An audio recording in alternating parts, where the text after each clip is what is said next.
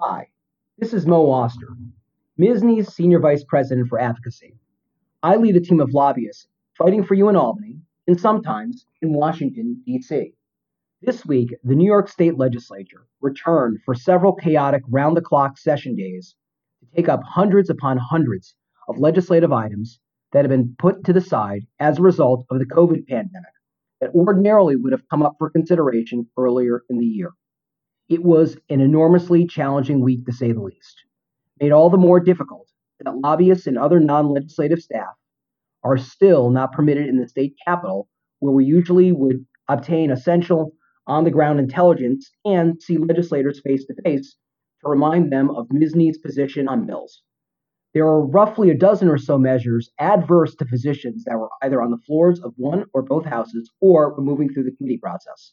Thankfully, most of them were not ultimately passed, including measures opposed by MSSNY and affected specialty societies that would have greatly expanded damages and wrongful death actions, which could have driven up already excessive medical liability premium costs, inappropriately granted optometrists the right to prescribe certain oral medications without proper training, bypassed recently adopted state regulations establishing criteria for the creation of midwife led birth centers, mandated co prescribing of naloxone, mandated posting in a physician's office of how a patient can obtain information about Consumer Product Safety Commission recalls, mandated notification of epileptic patients of the risk of sudden death, and mandated reporting to the statewide immunization system of a prescription of a rescue inhaler. However, two adverse bills did pass this week for which MSSNY will work with allies to request vetoes. First, over the objection of MSSNY, numerous specialty societies, and hospital and nursing home association, the state legislature passed a bill this week that would limit previously established liability protections prospectively so that it would only apply to care which is provided to patients related to diagnosis and treatment with a confirmed or suspected case of COVID 19. MSSNY worked with the specialty societies to send a letter to the entire legislature objecting to this measure. Specifically, we raise concerns that should there be a second surge, as many are predicting, this legislation would eliminate these important protections and unfairly invite lawsuits for care to non COVID patients that may need to be delayed, prioritize healthcare resources as we had to do in March and in April.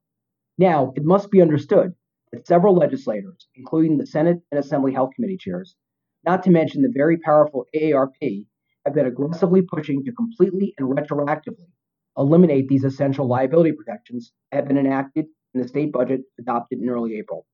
While the focus of these legislators has been on the several thousand nursing home patients that died during the height of the pandemic, the legislation they seek would invite lawsuits and second guessing of all care provided by physicians in any healthcare setting during the height of the pandemic.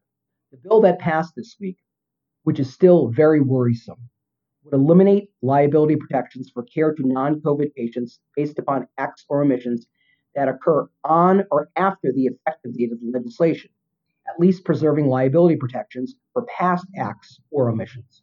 It is not clear whether the governor will sign or veto this legislation.